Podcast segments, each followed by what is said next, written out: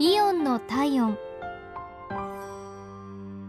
今日はイオン大和鶴間店のお客様からのお便りです。私の趣味は釣りです。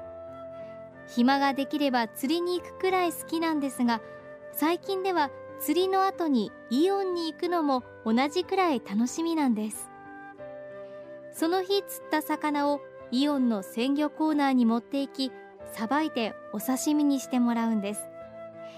いつもの店員さんは私の顔を見ると「今日は何を釣ったんですか?」と声をかけてくれ